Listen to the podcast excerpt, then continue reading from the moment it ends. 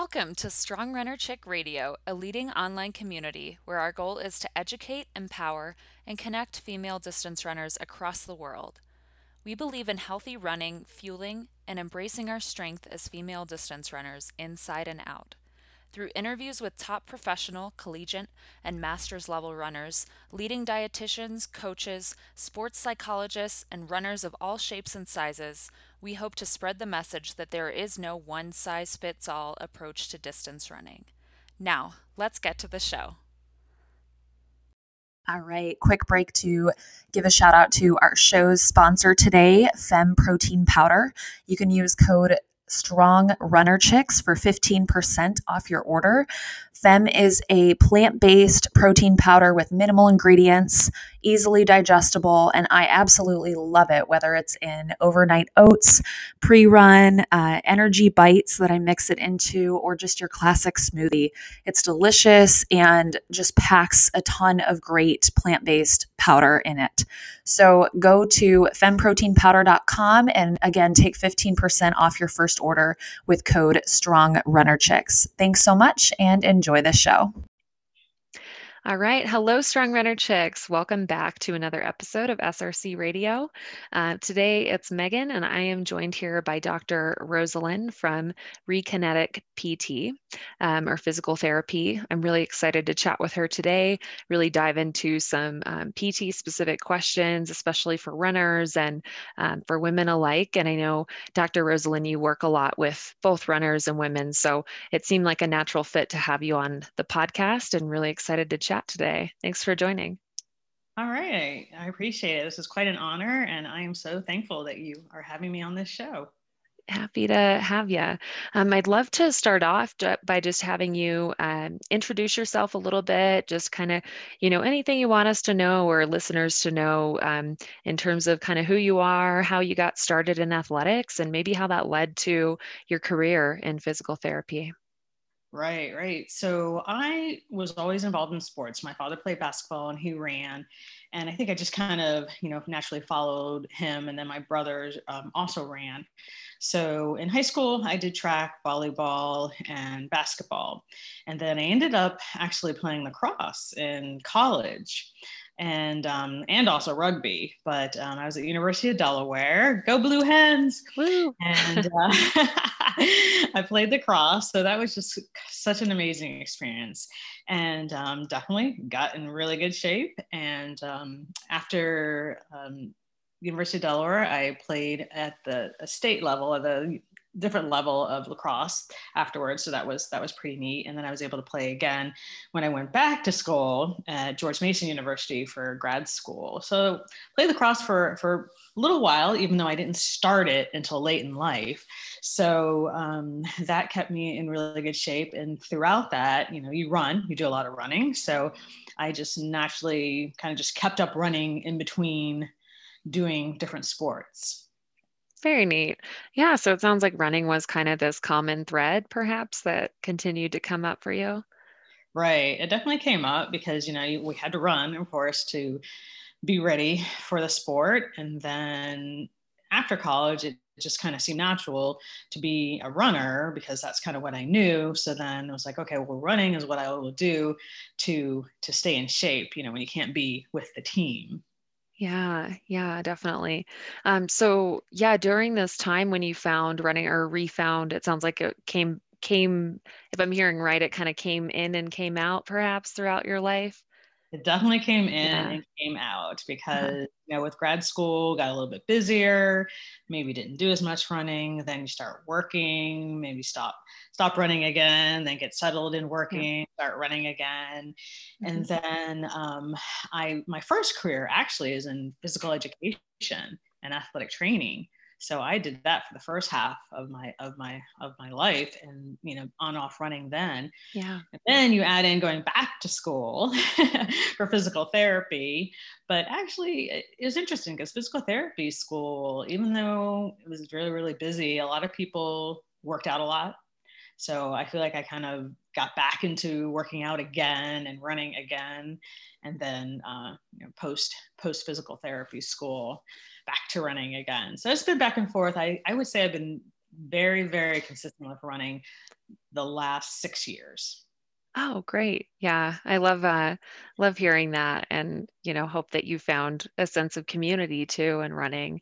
Um, is this something you like to do more solo or, or do you like to run with others? I love running with others. I don't mind running solo at all, but I love running with others.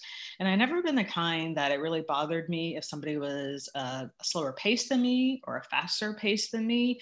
You know, I usually can just either try to match or hang back or run ahead, come back. Um, I feel like I just run for the fun, or, or I usually say I woggle because, you know, I'm not someone that's in those super speeds, but I'm not someone in like a really slower speed, I would say, you know, whatever that really means. So, and I don't feel like I'm always competing. I feel like a lot of people, you know, sometimes are worried about their time a lot. So um, I do my woggle. And if I need to hang out with someone, then I hang out with someone to make it social. But I think the best thing, which I really miss about this, the social part of running is, you know, kind of your before you run, you know, you get together, you stretch, you're talking, you're hanging out. And then the after run activities, you know, sometimes you know, we have a yoga class or you go for food or you get a beer or you're just hanging out. So there's just that whole social networking that comes with running.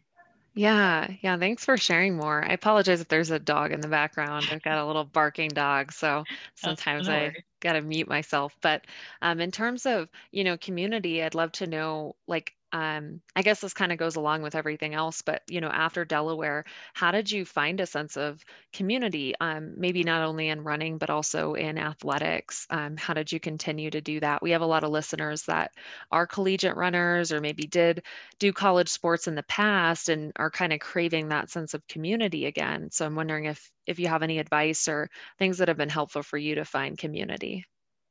Well, in grad school, you have to kind of you know find clubs of course since you're not actually in a collegiate anymore.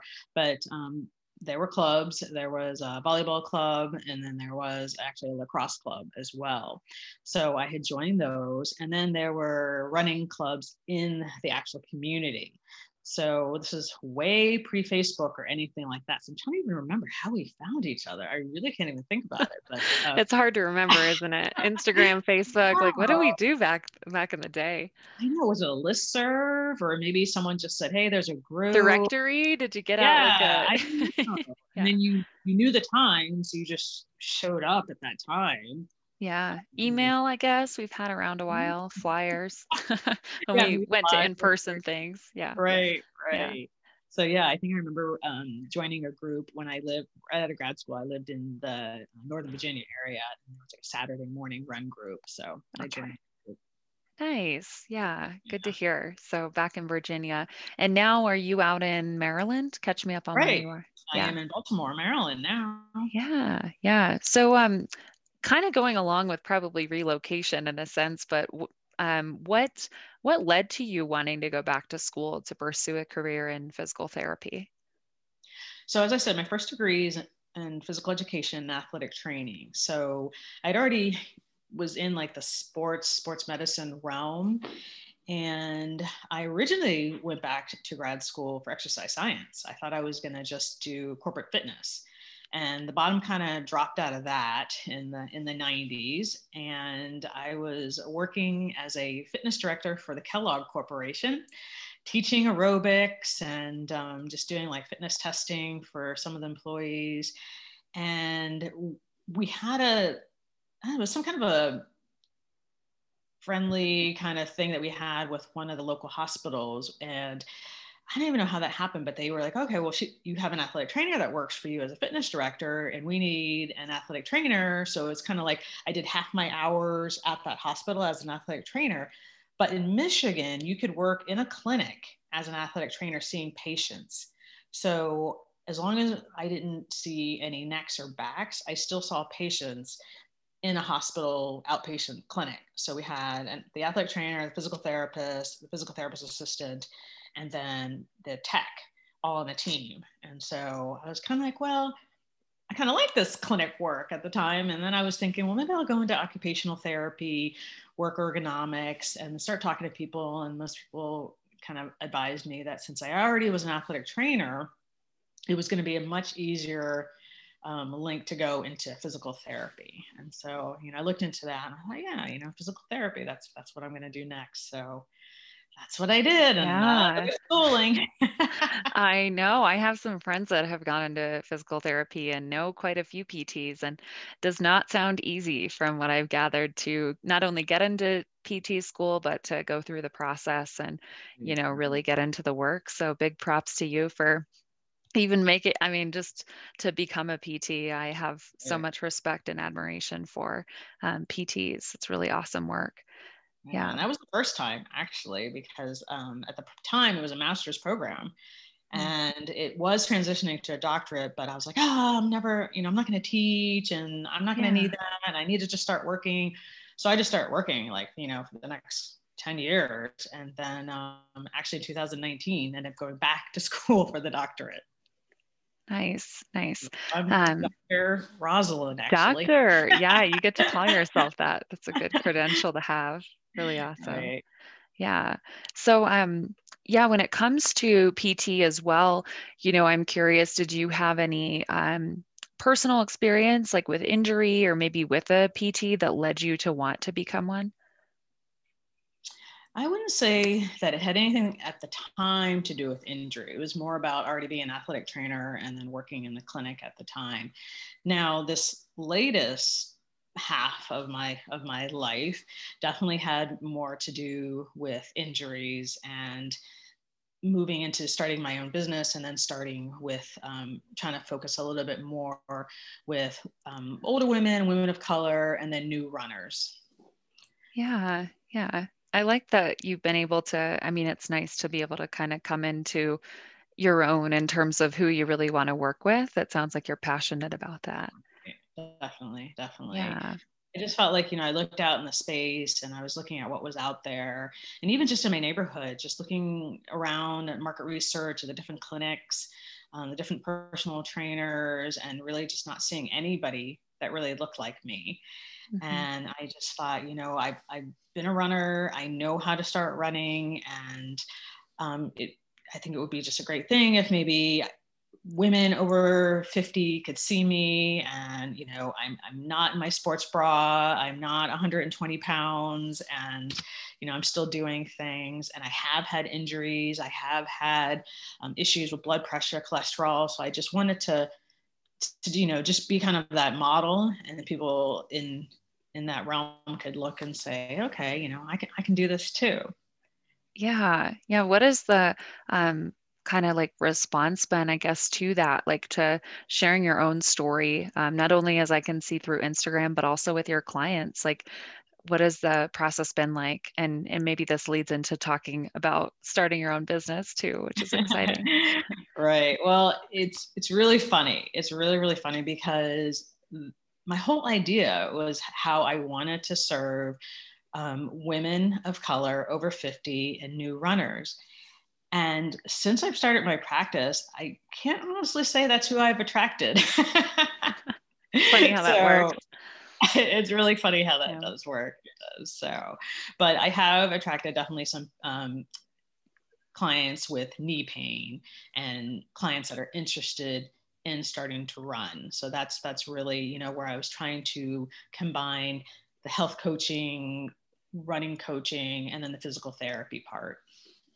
I already have so many ideas. I'm like, oh, there's so many ways to connect you. Hopefully, with um, you know, and I'm sure you have, but with women running groups specifically, and women of color, and you know, women over 50. There's a lot of opportunity out there. But right. exciting to hear your. And I kind of have a similar experience in that I'm a personal trainer and I work in a facility. I can tell you all these conferences I go to for exercise science and PT one there's not much diversity frankly and two eh, right. there's a lot of white males i mean right. whiteness in general but i do see a lot right. of you know white males at these conferences and even women you know not feeling comfortable going to them because of that and so i do think that you have such a powerful voice and um, you know representation is huge but in physical therapy i'm just seeing it's it's definitely lacking and needed Right, definitely. Yeah, it, it's really interesting because I feel like when I went to school in both realms, I felt like there were so many females in all my programs. But then when you get out there, I'm like, where is everybody? you know, I mean, there's just nothing but young white males. And I mean, I just got finished um, doing a, like a four week program with a gym that I won. I won this little raffle in order to work out there. And every single trainer that works there is like a 28 year old male. yeah. yeah, yeah, some commonality. And I live in Baltimore, which is like I'm always like, mm-hmm. okay, what's going on here? We've got like a reverse Mm-hmm. And, and, and, it's interesting because where I live, it's it's it's different. You know, Baltimore mm-hmm. has these little pockets of, of of people, and where I live does it is kind of considered like a whiteout area. So it's kind of the reverse of the population of of Baltimore. Mm, yeah. Yeah. There's been a lot of talk. I mean, I know you and I both know this past year, especially on how much more um, diversity we need to um, you know include in the running community and how this is a big issue um, not just specifically to running of course but i think right. running and pt you know is is just a you and I are both involved in both of these realms, running in PT, and we see it, you know, and it exists, I think, in our neighborhoods or in our communities. Um, so I'm just wondering if you have any thoughts on, you know, maybe as a physical therapist or as someone who is a runner, how you've seen, you know, maybe areas you've seen. I you know, I can't speak to Baltimore, but I'm out in Portland and, you know, areas of opportunity for folks to um, come together and start prioritizing and addressing these these topics. Yeah, I think maybe the run groups might have to locate themselves in different areas. I mean, at least here, most of them are run out of the running stores that are within the main part of the city where you're not mm-hmm. going to get people of color. And so that's kind of a problem. Um, there are you know black girl run groups and we, there's a very big black girl run group in baltimore. And even when i do running groups with our our local the main local running store charm city um, run there's you know a spankling and one or two other people of color that that show up for these run groups and um, i'm not really sure you know i look around and i always think that like why you know why are not more people joining these these groups you know and but then if i go to something that's selectively a black girls run i mean mm. there's 50 75 100 people so yeah. we don't know what the disconnect is you know what is what's making the um, the population not feel comfortable enough to join these mm. other running groups. Yeah, yeah, I'm sure there's a lot at play there, but that's a great point. I appreciate your perspective on that, and I, um, I'm grateful that there are groups that exist like Black Girls Run or, um, you know, just these groups that are existing for folks that feel really comfortable going to these groups. But I really hope that for all groups, races, um, like you know, organized races, that people feel comfortable going regardless of um, if it's targeted toward a certain population, you know, or right. if it's just open to everyone in a sense. Yeah. I wonder about that whole, yeah, open to everyone. Like, is anything ever open to everyone and accessible to all? Is that a real thing we can aim for? I don't know, but I posed a big question here. So things for our listeners I mean, to chew on too. Like it's open to all and accessible. Um, yeah. I mean, the only thing because maybe you know location, mm-hmm. or like we were talking, maybe the person who's running the group is is at keeping you know mm-hmm. people away. But yeah, I don't know. Yeah. Well, um, yeah, I appreciate you sharing your perspective, and I think. Uh, you know, especially in the PT world too, this is something we need to highlight. Um, especially. So I'd love to know, um, you know, with running injuries, you mentioned you see some knee pain, you know, maybe you see some Achilles tendon, shin splints, IT band. These are just some of the common injuries I see as a running coach with athletes I work with, or, you know, even my mom started to run and complains of shin splints sometimes. So um, I'm wondering if you have any tips, maybe common um, mistakes that new runners make or that even even long-term runners i mean we've got some yeah. competitors listening you know common mistakes runners make and how you recommend addressing those or preventing them Yeah, definitely. I, I feel like this last year it's really opened my eyes because, you know, even though I, you know, have been a runner and I have been a PT, it's just within the last year that I've I've really honed in my, you know, my niche. So my niche is the knee pain and then older and then runners. So that's what I've been focused on, like doing a lot of research, webinars, classes, things like that on running injuries. And definitely the number one running injury or complaint is knee pain. And I feel like I, you know, I'm on Facebook, I see a lot of posts where I, I see women saying, Oh, I'm going to start running. And then they're like, Oh, I just start running, my knee hurts. And I'm thinking, Well, what did you do before you started running? And unfortunately, I think that it's kind of a misconception that's like you need a good pair of shoes and then just run. Mm-hmm. And you know that sounds great, and and it's kind of true, but it's really not true. yeah, just lace up your shoes and you're good to go. yeah, right. So I think the biggest mistakes is is just doing that, like thinking. Well, actually, one of the biggest ma- mistakes would be not getting good shoes. So just thinking that um, you're going to just run in in any type of a tennis type shoe or a sneaker type shoe instead of actually being fitted for the shoe that's right for you. I also see a lot of people um, going by what's popular. Mm. And, you know, there's one brand out there that's like really, really popular. So when people are thinking about a running shoe, they just go, oh, I see that popular brand. I'm going to get that brand and not realizing that maybe that brand per se is not the right shoe for them. Mm-hmm. The next thing is I, I feel like a lot of runners don't do any prep for running. So yeah. they're not doing strengthening, they're not doing mobility, they're not doing jump or plyometric training. And those three things are totally key in trying to prevent any kind of in- injury. And then the last thing is the runners aren't even noticing how they're running.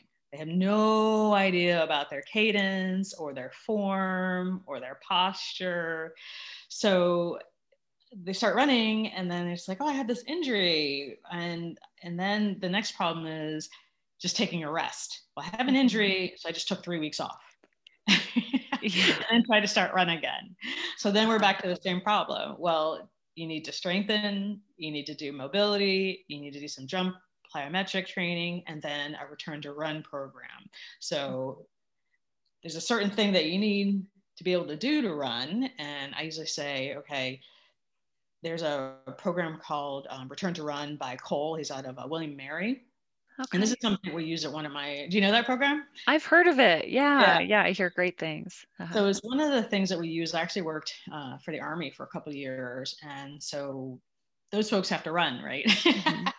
in the Army. So that was one of the programs that that we went to. So if anybody came in there and had any kind of um, an injury or if they needed to get ready for the PT test and get ready for running, there's a mm-hmm. process. So usually you did your physical therapy first. So you've got to you got to strengthen, and then of course within physical therapy you learn about you know, flexibility, mobility, um, any impairments that you might have. Then the next step was you had to go to um, a plyometric class. So the, it was a whole class for like an mm. entire month that you had to go to a couple days a week, just doing jump training, plyometrics. Your next step was the return to run program. And that where you get on the treadmill, you had the running coach check out your form, give you some tips on maybe, you know, what you needed to change or what's going good, what's going wrong. Then you started with your run walking. So that's a was a process, you know, to get you back to running. Yeah. And um, then that way you're going to be a lifelong runner and not just have the injury, start running, stop, have an injury. yeah. Right. Back and forth. Right. So you're it's sounding like your advice to someone who's maybe listening and injured now or has been injured is don't just rest and then return to running in three weeks or four weeks. You got to do some work in the process, right? right? Rehab, don't rest. Mm-hmm. That is definitely my mantra. Rehab, yeah. don't rest. yeah. Yeah. I'm wondering if there's anything that you would recommend. Um, you noted there like plyometrics, but are there any like favorite exercises of yours, ones that, and you know, this might be kind of a magic pill question that everyone loves to hear. Like, if I only do yeah. these three things, I'll be great. But, yeah. you know, anything that you're, whether it's single leg hops or calf raises or anything that you really think, gosh, if only runners did more of these exercises. Yeah, actually, um, on my Instagram page, I have um, there's a link in the bio that has eight important exercises I think most runners should try to do, and um, just some of them would be like hinging, so um, hinge type exercises like a deadlift. Mm-hmm. Um, squatting, so now you're using large muscle groups, working on lower body and quad, glute, plus balance.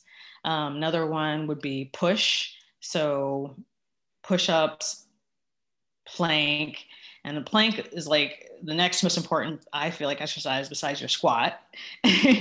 yeah. then um, pull, which definitely a lot of women do not do any kind of a pulling type. So it doesn't have to be pull ups per se, but a type of a you know pull type motion because runners also need upper body strength which mm-hmm. is another thing that people forget or you know yeah. just assume you don't need so those are really key and then um that could be a row far, right i've seen you do those on row, instagram yep. rows yeah yeah mm-hmm. definitely rows yeah, yeah mm-hmm. for rows and then as far as the plyometric training it can be as simple as just trying to hop and yeah. i always tell people like you should be able to hop like 90 times on one foot without pain because running is mostly on one foot. And it's interesting because when I've said that to people, it's like, well, I could never hop. And I'm thinking, but you're trying to be a runner. What do you mean? yeah. one foot? That's so true. Gosh. And 90 times is quite a lot. I don't know that I've, I do single yeah. leg hops, but it's yeah. like 10 to 20 or 30 maybe, but gosh, no. 90. Yeah. Yeah. They're trying to run programs actually want you to be able to hop 30 times in place, uh-huh. 30 uh-huh. times right to left, and 30 times front to back. So that's all like, in a row. Um, yeah, and it doesn't take that yeah. long, really. Okay. Like yeah, that's a good one. Think about how many yeah. times like it was like seven. It was like seven thousand one foot contacts. Yeah. In a mile, in a mile run. That's a lot. So, yeah. Yeah. that's just one mile of a run. You're gonna have like seven thousand times. Right. You're gonna have one foot on the ground. It's pretty so. incredible to think about yeah, how much right. work our bodies do, especially those right. little muscle groups, even just to hop back and forth. Right. Yeah. Definitely. Yeah.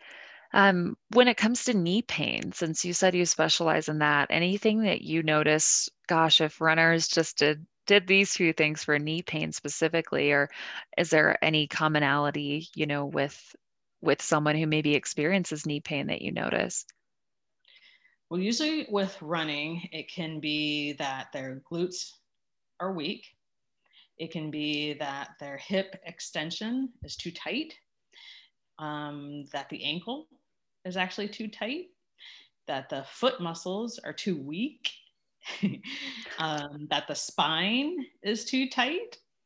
So those those are like some of the main issues I look at first to see what you know what's going on. Mm-hmm. Um, then looking at the leg length, are your, are your, is your pelvis even? Are your legs actually even? Because then are you, you know, going, uh, are you, are you running, you know, halfway, halfway on a certain distance? And then, um, else? And then the arm swing is so key because if you're just like crossing your body as you're running, so you're taking, you're this like so much more torque and um, it's just inefficient. Mm-hmm. And then another thing is where your foot is landing. So is it landing too far out in front of you? And that's usually like an overstriding problem. And that causes a lot of stress in the knee. And another problem that women tend to have more than men is the whole collapsing knee. So yeah. if you think about your knee looking like a like the letter L, so like when the foot lands and the knee turns in or pushes inwards, your leg kind of looks like an L. That's that's a big problem with women. Definitely. I'm just gonna grab a, a water real quick. Uh, yeah, sure. Yeah keep that handy um, i know so I- stay hydrated that's another one um yeah yeah i do hear that, a lot that about, is very key, very key. right that'll help prevent all injury no i'm kidding yeah. no disclaimer there um but so when it comes to you know the knee collapsing inward i think that's a really good point and maybe um, it sounds like getting um, getting analyzed by someone else could that be helpful? Like yeah, getting feedback definitely. from a pt definitely getting feedback from a pt or a running coach that knows what they're looking for. So and then it's usually going to be something with with the glute like i said or with the, um, the hip flexibility and the ankle flexibility. Okay. That's a big one. Um, when it comes to stretching, too, this is a big one I hear is sort of um, well, I don't know. I have a few friends Essay. in it. It's sort of what? Essay.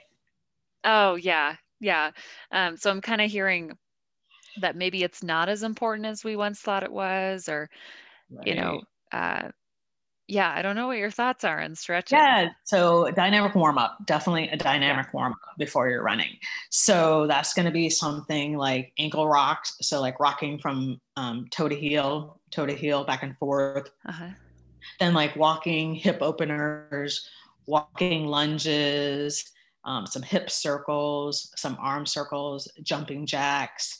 I always um, try to tell people that you want to have like maybe a little bit of sweat or feel like you're a little bit out of breath before you get started to know that you're you're properly warmed up.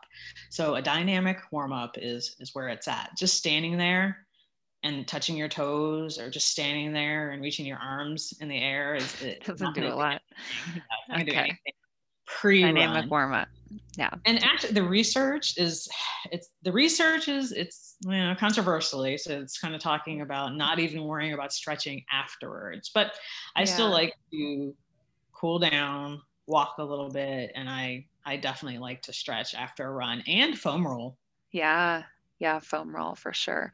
I just notice it myself even. I mean, I used to be really good about doing yoga. I haven't been lately these days, but I feel a lot better when I do at least a little bit here and there, even if it's just a few poses, you know, especially for hips, ankles, you know, that kind of thing. So, and even when yeah. you're just doing, you know, at home stuff and you're not running, it's more important to do a dynamic type of a thing mm-hmm. than just a static stand there, touch your toes. Yeah so even if you're home like yeah like some of the yoga poses. So you know moving in and out of a down dog moving in and out of a child's pose moving in and out of a sun salutation just doing those movements a couple times getting the body warmed up and then then you're actually increasing the extensibility of your muscles and your joints that way. Because when they're just cold and you're just you know reaching for your toes it really really doesn't do anything I like the science. I'm always into the science if you explain that, but I'm probably someone who likes to nerd out on this. So appreciate it. Um, yeah, thanks for sharing. I'm trying to think if I, oh, the only other question I wanted to ask too related to this was a, around like what runners can do. I hear a lot of times that what can I do for recovery? Like what more can I do for recovery practices, foam roll, ice bath, you know, et cetera. Um, now we have, um, gosh, what are they called? I don't have one of these, so but guns. those devices, Theraguns. Yeah. Yeah. Oh, yeah. You like it. those? Yeah. Oh. They're nice. They feel good, but it's like, how much do these actually do? Or is a lot yeah. of this like just. No, it works. It really does work. The science is definitely backs. It's called percussive. Yeah. Um, it does work, and um, you really only need about 90 seconds per per muscle with the percussive machine. So so those are really good. But um, recovery would be sleep, number one, hydration, like we were just talking about. So, your water would be probably about number two for that. Nutrition, so having proper um, nutrients, your fruits, vegetables, protein, and carbs. Still need carbs. You need carbs. yeah. So, those are going to be your top recovery um, and then talk about your cross training, mobility, mm-hmm. and um, just mindfulness, being grateful, meditation, all that. Yes, cannot be uh, said enough. I think those are really essential. I love the mindfulness meditation component too. it's really nice that you take that perspective definitely yeah. definitely and I've really learned a lot in the last year about you know the whole mind body connection and I, I, really am hearing this a lot i'm sure a lot of people have heard this a lot uh, but you know your your mind or your thoughts kind of control your feelings which control your actions so you know i think at the very beginning of our conversation we were i was mentioning about how if i have to slow down for somebody or speed up with someone that's not a big deal i hear a lot of women complaining about um, well, if I'm going out with my boyfriend or my husband or my friend, they run faster than me. I, you know, I stink. I'm a slow runner. I, you know, I, I suck. I'm this, I'm that. And it's like, you got to change that thought because you're, you're thinking that you're a bad runner, quote unquote, or a slow runner, quote unquote, or whatever you're thinking. And then you feel bad about yourself. And then you're probably going to stop running because yeah. that's the action or the non-action that's going to be created from that original thought. So change that thought. Who cares? Like you're outside. He agreed to run with you. Maybe he's ahead. You'll catch up with him later. You're doing something for your own health. And there you go i love that yeah all good good ways to kind of um, shift perspective you know and see things a little bit differently yeah. yeah. I think you know the whole like so worrying about how fast I am or how slow I am. And it's just, it's just too much. It's just too much pressure. I just don't understand what, what that's all about. As soon as someone starts running, the next thing they're like, is how do I get faster? How do I get faster? Like, why don't you worry about your form or worry about, not, not even worry, but just be grateful that you can run yeah yeah wow. i also hear um, kind of being an ultra running like how can i run longer how can i go long i have you know some athletes i work with and i'm excited for them that they want to start doing ultras but i'm like you don't have to continue to just go yeah. up in distance because at some right. point we're going to hit a ceiling like, like oh now i've done a 50k now i yeah. got to do 100 now i got to do this now i got to do that like yeah. I am perfectly fine doing nothing more than a 10k yeah. that's as far as you're going to see me running these and days. that's okay like you know a lot of times going beyond these distances even as someone who likes to do them isn't it's not you know you're not going to gain extra health benefits or um, just from yeah. from running an ultra marathon so it's more of a if you really want to do it sure go for it but yeah right. to each their own yeah but don't yeah make that your goal because you feel like that's what's next i'm a runner mm-hmm. so now i need to do a 5K. Well, I'm a runner. Now I need to do a 10K. Now I need to do a marathon because all runners, you know, have to aspire to be a marathoner. Not yeah. at all. I found I was so much happier when I decided I wasn't going to do any more than a 10K. Like I get bored, yeah. like I was bored. Like I got to six miles and I'm like, oh my God, I don't want to do any more. why, you know, when I was trying to do half, you know, half yeah. marathons, mm-hmm. like, why am I doing this to myself? Yeah, exactly. I like that train of thought. Yeah, do what makes you happy. Run happy. Um, when you work with um, women, especially as you just noted, are there any other barriers that you see or that you maybe advice to someone listening who, I mean, I'm imagining most of our listeners are, you know, I know them. They're most likely runners if they're listening to SRC Radio, Strong Runner Chicks. But um, you know, maybe we want to get like a parent or a sibling into running or a friend, you know, any advice on helping break down barriers to bring more women into the sport of running? I think it has to start with what we were just talking about the mindset thing. Not worrying so much about the little things, not worrying so much about what anybody else is doing, what anybody else is wearing, what anybody else looks like, what you look like, mm-hmm. because I don't know what it is about us women, why we beat ourselves up so much, why we worry about so much outside of, of what you can control. You, you can't control what anybody thinks about you. You can't sh- control what anybody feels about you. You can only control yourself.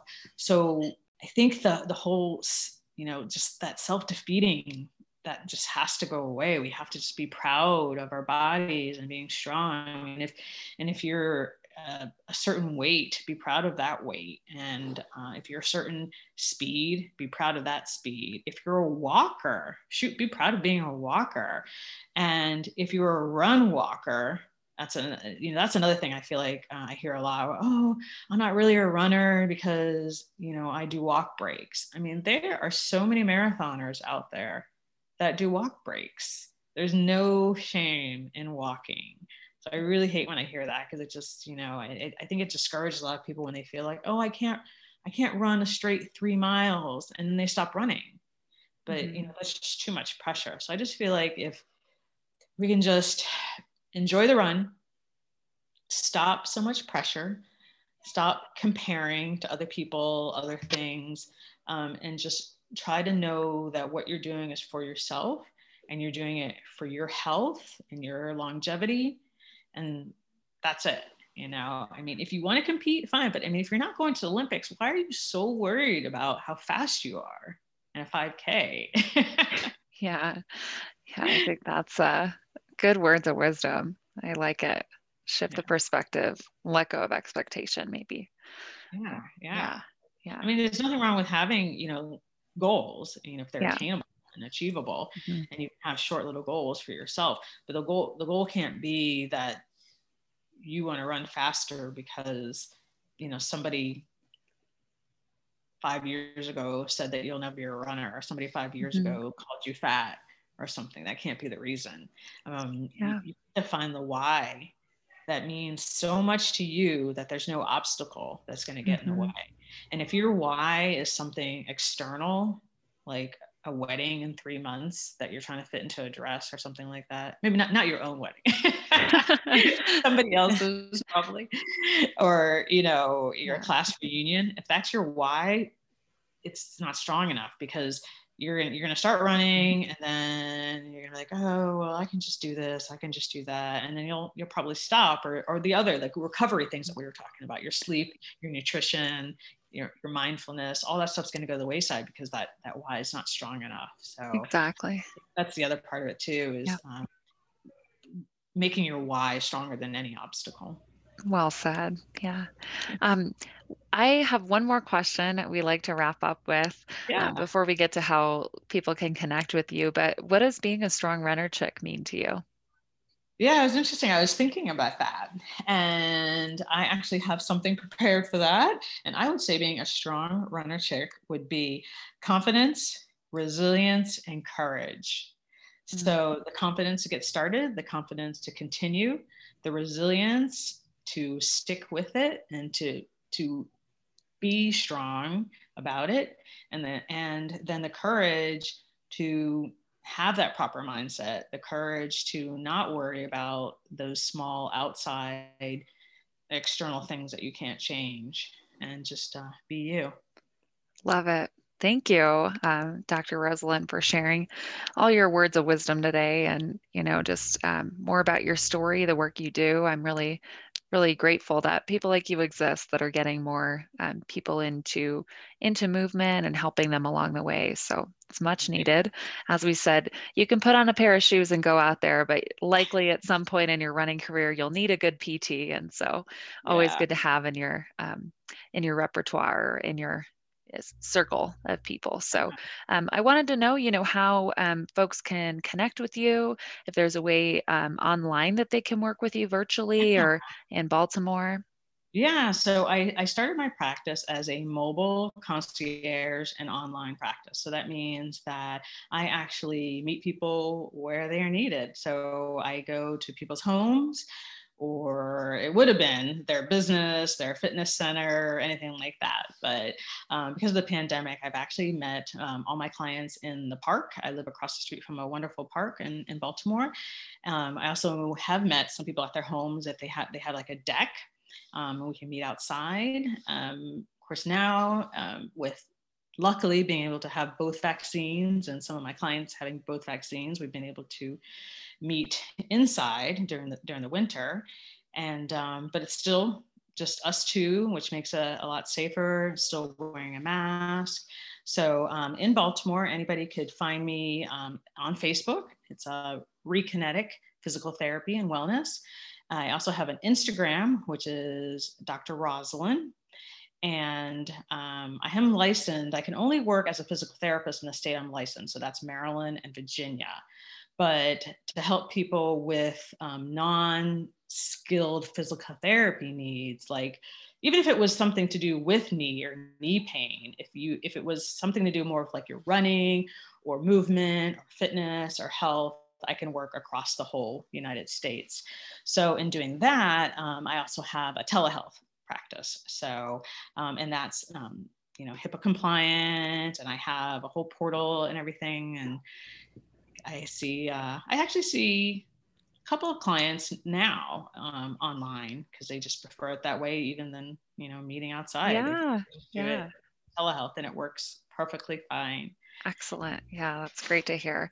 I've noticed that too. I have some clients that say, wow, this is so nice. I don't have to wear a mask now because we're online, you know, right? so yeah. it can be kind of refreshing in that sense. You don't have to get in your car, you don't have to drive anywhere. Yeah. You can just like click on the computer and it makes the appointment so much shorter and easier. Mm-hmm. I found that with my own uh, my own doctor. I was like, oh yeah, this is awesome. yeah, much easier. Yeah, very nice.